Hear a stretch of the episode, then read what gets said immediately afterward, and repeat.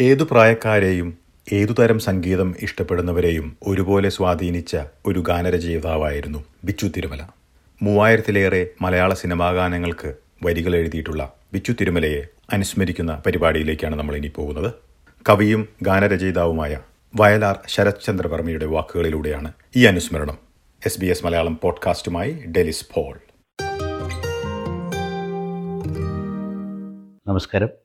ഞാൻ നിങ്ങളുടെ പ്രിയപ്പെട്ട വയലാറിന്റെ മകൻ വയലാർ ശരത്ചന്ദ്രവർമ്മയാണ് ഞാൻ ഇന്ന് നിങ്ങളുടെ മുമ്പിലിരിക്കുന്നത് ഒരു രീതിയിൽ ഒരുപാതി ഭഗവാനും ഒരുപാതി ചെകുത്താനും ഇരുകാലി മൃഗത്തിൽ വന്നവതരിച്ചു എന്ന് എഴുതിയ ശ്രീ ബിച്ചു തിരുമല എന്ന അദ്ദേഹത്തിന്റെ ഒരു ഈ വിയോഗ സമയത്തുള്ള ഒരു ഓർമ്മ പുതുക്കൽ മാത്രമാണ്.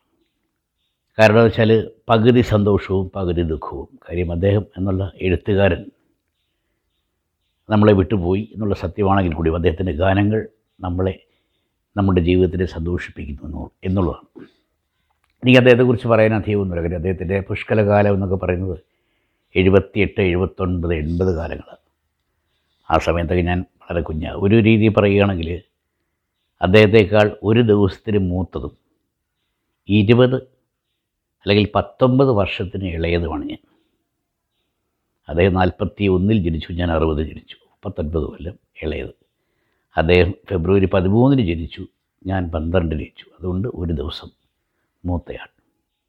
ഞാൻ അദ്ദേഹത്തിനെ കുറിച്ചൊന്നും പറയുന്നില്ല. കാരണം രണ്ട് കാലഘട്ടം നന്നായി യോജിപ്പിച്ച് കൊണ്ടുപോയ ഒരു ഗാനരചയിതാവാണ് അദ്ദേഹം. പഴയ കാലത്തിന്റെ ശീലങ്ങളിലൂടെ വളർന്ന് പുതിയ കാലത്തിനും പാട്ടെഴുത്തുകാരന്റെ കൈവഴങ്ങും എന്ന് പഠിപ്പിച്ച ഏറ്റവും വലിയ ആൾ എന്നെ ഞാൻ അദ്ദേഹം അദ്ദേഹത്തെ കണ്ടിട്ടില്ല. എനിക്കൊരു അവാർഡ് തന്നിട്ടുണ്ട് അദ്ദേഹം. അദ്ദേഹത്തിന്റെ പാട്ടുകൾ കേട്ടിട്ടുള്ളൂ. പക്ഷേ അദ്ദേഹം എന്നോട് പറഞ്ഞൊരു കാര്യം. എപ്പോഴെങ്കിലൊക്കെ ശരത്തെ പഴയ കാലമല്ല. എഴുതി ട്യൂൺ ചെയ്യുന്ന കാലം മാറി.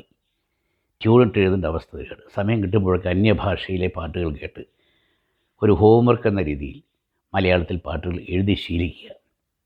ഞാൻ കുറേയൊക്കെ ശീലിച്ചതാണ്. അതുകൊണ്ട് പലപ്പോഴും ചിലയിടങ്ങളിൽ എനിക്ക് വിജയിക്കാൻ കഴിഞ്ഞിട്ടുണ്ട്. ഞാൻ സാധാരണ എഴുത്തുന്ന കാര്യത്തിൽ പ്രത്യേകിച്ച് ട്യൂണിട്ട് എഴുതുന്ന കാര്യത്തിൽ ഒരു സാവധാനക്കാരനാണെന്നുള്ളൊരു പരാതി എനിക്കെതിരെ ഉണ്ടെങ്കിലും എനിക്ക് എഴുതാൻ കഴിഞ്ഞതിന്റെ പിന്നിൽ ഈ ഒരു ഉപദേശം എന്നെ വല്ലാണ്ട് സ്വാധീനിച്ചിട്ടുണ്ട്. അപ്പോൾ അത് ആ ഓർമ്മ അദ്ദേഹത്തിന് ആ സ്ഥാനത്തിന്റെ ഗുരുവിന്റെ സ്ഥാനം നിർത്തുന്നു. അദ്ദേഹത്തിന് എല്ലാവിധ പ്രണാമങ്ങളും ആദ്യമേ അർപ്പിക്കട്ടെ. ബിച്ചുവണ്ണന്റെ ഏത് പാട്ട് വേണം? എന്ന് ചോദിച്ചാൽ എനിക്കിപ്പോൾ അഞ്ച് പാട്ടുകൾ തിരഞ്ഞെടുക്കാനുള്ള അനുമതിയുള്ളൂ. അപ്പോൾ എന്തായാലും എഴുതി മനസ്സിൽ വരുന്ന എല്ലാ ഗാനങ്ങളും കൂടി ഒരു പാത്രത്തിൽ ചുരുട്ടിയിട്ട് അതിലോരോന്ന് പേർക്കുകയാണ് കാര്യം അതുപോലെയാണ് മറ്റ് എടുക്കാനും പറ്റാത്ത പാട്ടുകളും അതിനോട് ഇഷ്ടമുണ്ട്. എനിക്ക് തോന്നുന്നു ആദ്യം എനിക്ക് കിട്ടിയിരിക്കുന്ന പാട്ട് ഞാൻ എപ്പോഴും എല്ലാ സ്റ്റേജിലും പാടുകയും കിട്ടുന്ന അവസരത്തിലൊക്കെ പാടുകയും ജീവിതത്തിൽ അനുഭവിക്കാൻ അല്ലെങ്കിൽ അത് അനുഭവിച്ച് തീർക്കാൻ ആഗ്രഹിക്കുന്ന ഒരു പാട്ടാണ്. തെരുവുഗീതം എന്ന സിനിമയിൽ അദ്ദേഹം എഴുതിയ ഹൃദയം ദേവാലയം പോയ വസന്തം നിറമാല ചാർത്തും. പഴയ ഓർമ്മകളാണ്. അതിന്റെ നല്ല ഓർമ്മകൾ മണമുള്ള സൗന്ദര്യമുള്ള ഓർമ്മകൾ നിറമാല മാലകൾ ചാർത്തുന്ന ഒരു ദേവാലയമാണ്. മറ്റൊന്നുമില്ല. വിഗ്രഹവും പൂജാരിയും തിടപ്പള്ളിയും നടപ്പന്തലും ഒന്നുമില്ല. മോഹങ്ങളും മോഹഭംഗങ്ങളും ചേർന്നാണ് ഇവിടെ കഥകളിയാടുന്നത് ആനകളില്ലാതെയാണ് അമ്പാരിയില്ലാതെയാണ് ആറാട്ട് നടക്കാറുള്ളത്. അങ്ങനെ ജീവിതത്തിനകത്തുള്ള ഹൃദയം തന്നെ ഒരു ദേവാലയവും അതിൽ നമ്മുടെ ഹൃദയ വികാരം ഈശ്വരനുമാക്കുക എന്ന് പറയുന്ന ഏറ്റവും ലളിതമായൊരു ഉപാധികളില്ലാത്തൊരു ഭക്തി അദ്ദേഹം നമുക്ക് ഈ പാട്ടിലൂടെ കാണിച്ചു തരികയാണ്. ഹൃദയം ദേവാലയം പോയ വസന്തം നിറമാല ചാർത്തും ആരണ്യ ദേവാലയം കാടിലെ കാട്ടിലെ കാടിന്റെ ദേവാലയമാണ്. ഭാരതീയ സംസ്കാരം സനാതന സനാതന സംസ്കാരം ഋഷി സംസ്കാരമൊക്കെ തുടങ്ങി കാട്ടിലിരുന്നാണ്. ആ കാട്ടിന്റെ അല്ലെങ്കിൽ ആ കാടിന്റെ സ്വസ്ഥതയിലും സ്വച്ഛതയിലും ഇരുന്ന് ഹൃദയത്തെ ദേവാലയമാക്കുക. ഇപ്പോൾ കാടും എല്ലാം വെട്ടിക്കളയുന്നൊരു കാലഘട്ടമാണല്ലോ. എന്നിട്ട് അവിടെ കോൺക്രീറ്റ് ദേവാലയങ്ങളുണ്ടാകും. അതിൽ നിന്നും തിരിച്ചു പോകാൻ പ്രകൃതിയെ സംരക്ഷിക്കാൻ നമ്മളെ ഓർമ്മിപ്പിക്കുന്ന ഒരു പാട്ട്. രണ്ടാമത്തെ പറഞ്ഞാൽ ഈ രണ്ട് കാലഘട്ടത്തിനും അനുയോജ്യമായ ഗാനങ്ങൾ ഒരുക്കിയിട്ടുള്ള ഒരു രചയിതാവാണ് അദ്ദേഹം. പഴയ കാലത്തിന്റെ മെലഡിയിലൂടെയും കവിത കൊണ്ടുവരുന്നു. പുതിയ കാലത്തിലെ ഫാസ്റ്റ് നമ്പർ ചെയ്യുമ്പോഴും അതിലാശയവും അർത്ഥവും പാടാൻ സുഖമുള്ള വാക്കും ഓർമ്മയിൽ നിർത്തുന്ന തത്വചിന്തകളും ഒക്കെ അദ്ദേഹം എഴുതിയിട്ടുണ്ടെന്നുള്ളതാണ് പ്രത്യേകത. അങ്ങനെ ഒരു പാട്ടാണ് യോദ്ധയിലെ ആർക്കും പ്രയാസം തോന്നിപ്പിക്കുന്നത് തോന്നിപ്പിക്കുന്ന. പറയാൻ വരെ ഇപ്പോഴും ശരിയായിട്ട് പറഞ്ഞിട്ടില്ല പലരും. പടകാളി ചണ്ടി ചങ്കരി പോർക്കലി മാർഗിനി. കനിവോട് കനിയണം. ഇതെല്ലാം കാളിയുടെ പര്യായങ്ങളാണ്. അത് പടകാളി എല്ലാവരും പറയും. പടക്കിറങ്ങുന്ന കാളി. ചണ്ടി കാളി തന്നെയാണ്. ചണ്ടൻ എന്ന അസുരനെ ഇല്ലാണ്ടാക്കിയ ചണ്ടി. ശങ്കരി. ശങ്കരി ശങ്കരന്റെ ഭാര്യയാണ്. അതായത് ശിവന്റെ ഭാര്യ. നാല് പോർക്കലി. പോരിന് ഇറങ്ങുമ്പോൾ കലിയുള്ളവൾ. അല്ലെങ്കിൽ ആ അംഗത്തിന്റെ വീര്യമുള്ളവൾ. മാർഗിനി മാർഗ നിർദ്ദേശം നൽകുന്നവൾ. കാര്യം അങ്ങനെ ഒരു പാട്ടാണ്. ഒരു ചടുലമായൊരു അഭ്യാസം നടക്കുമ്പോൾ ഒരു ചടുല താളത്തിൽ പോർ പോരിനിറങ്ങുന്ന കാളിയെ ഓർത്ത് അത് എഴുതിയ പാട്ട്. അതിനകത്തൊക്കെ വലിയ കാര്യങ്ങൾ പറയുന്നുണ്ട് വൈഡൂര്യ കൊട്ടാരം സ്വപ്നത്തിൽ കെട്ടാനും വഴിയില്ലാത്തവരൊന്നും വീമ്പിളക്കാം. സ്വപ്നത്തിൽ നമുക്ക് എന്ത് കാണില്ല ടാക്സ് കൊടുക്കണ്ട എന്ന് പറയുമ്പോൾ അത്രയും ഫാസ്റ്റ് നമ്പർ എഴുതുമ്പോഴും അദ്ദേഹം ചില സൂചനകൾ നമുക്ക് അദ്ദേഹത്തിന്റെ പാട്ടുകളിലൂടെ തരാറുണ്ട്. പല പല- പാട്ടുകളും ഇങ്ങനത്തെ ഉണ്ട്. ഏറ്റവും ഒടുവിൽ എഴുതി അണ്ണൻ തമ്പി എന്ന സിനിമയിലും അദ്ദേഹം എഴുതിയിട്ടുള്ള പാട്ടിനകത്ത് ഒരു പ്രധാന വന്ന കാര്യത്തിൽ കുറേ വരികൾ എല്ലാ വരികളും സുഖമുള്ളതാണ്. അതിനകത്തും പറയുന്നുണ്ട്. ഈ കരളും കരളും തമ്മിൽ അല്ല കടലിന്റെ ചുറ്റും മതിൽ കെട്ടാൻ കരളിനെ കഴിയും യാഥാർത്ഥ്യമാക്കാൻ കഴിയില്ല എന്നുള്ള കാര്യം. അതാണ് അദ്ദേഹം രണ്ട് കാലഘട്ടത്തിലും പാടുന്ന പാട്ട്. അദ്ദേഹത്തിന് ഏറ്റവും വേഗതയേറിയ പാട്ടുകൾ ഏറ്റവും മനോഹരമാണ്. യോധയിലെ പടകാളി ചണ്ടി ചങ്കരി ശിവണൻ ശരിക്കൊരു ഗാനരചയിതാവ് മാത്രമല്ല.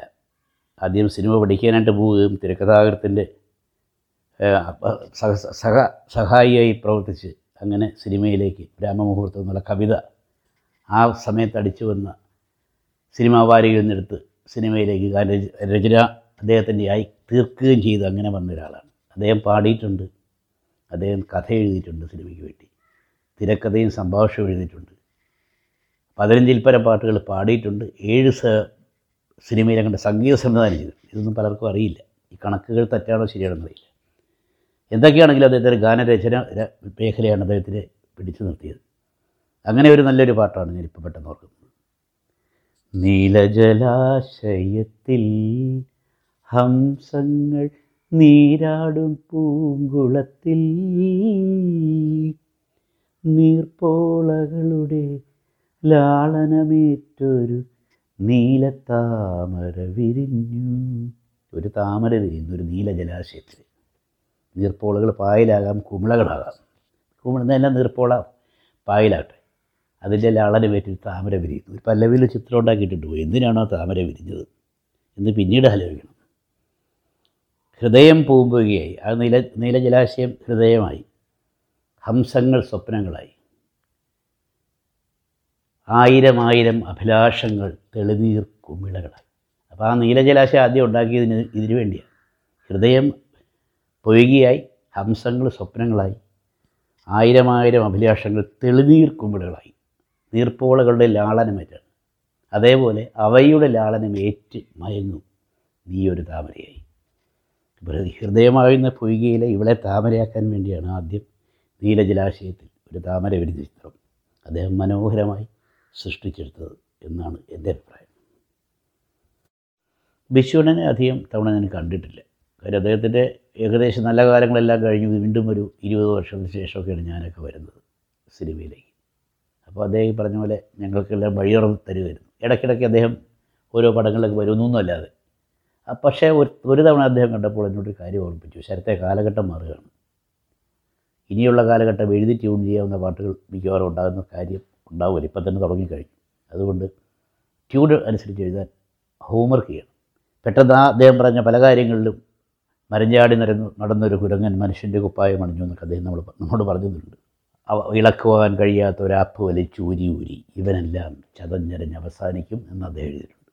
ഇപ്പം അതുപോലെ ഒരു വഴിയിലേക്ക് പോകുക പക്ഷേ ഇപ്പോൾ പറയാൻ പോകുന്നത് ചെമ്പകപ്പൂങ്കാവനത്തിലെ പൂമരച്ചൂട്ടിൽ പണ്ടൊരിക്കലൊരാട്ടിടയൻ തപസ്സിരുന്നു വീണിൽ നിന്നും വന്നിറങ്ങിയ ഭഗവാനപ്പോൾ ഒരു ചന്ദനത്തിൻ മണിവീണ അവന് നൽകി.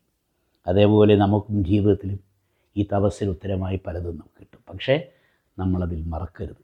ഇടയനതാ പറ്റിയത്. ആ ഇടയിലൂടെ നമുക്ക് പറഞ്ഞു തരുന്ന കാര്യം ഇതാണ്. കൈ കിട്ടിയ സംഭവം ഓർത്ത് മതിമറന്നിരിക്കരുത്. അങ്ങനെ ഈ ഇടയൻ പാട്ടും പാടി എങ്ങനെ ഇരുന്നു? അതിൽ സ്വർണത്തിന് സ്വപ്നങ്ങളുടെ സ്വർണ തന്ത്രികളൊക്കെ ചേർത്ത് പാട്ടുപാടി അങ്ങനെ ഇരുന്നപ്പോൾ എന്തു പറ്റി? ശ്യാമളമാ ഭൂമിയായ പാഴ് മരുവായി മാറിപ്പോയി.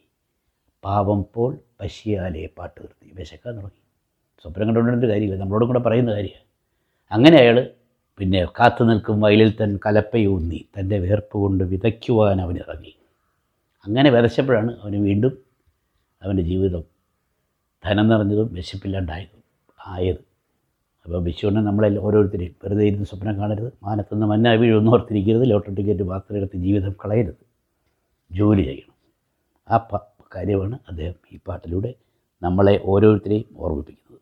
വിശ്വണ്ണന്റെ എല്ലാ നല്ല മറ്റ് പാട്ടുകളോടും മാപ്പ് ചോദിച്ചുകൊണ്ട് ഇന്ന് എനിക്ക് അനുവദിച്ചു തന്നിരിക്കുന്ന അഞ്ചാമത്തെ പാട്ട്.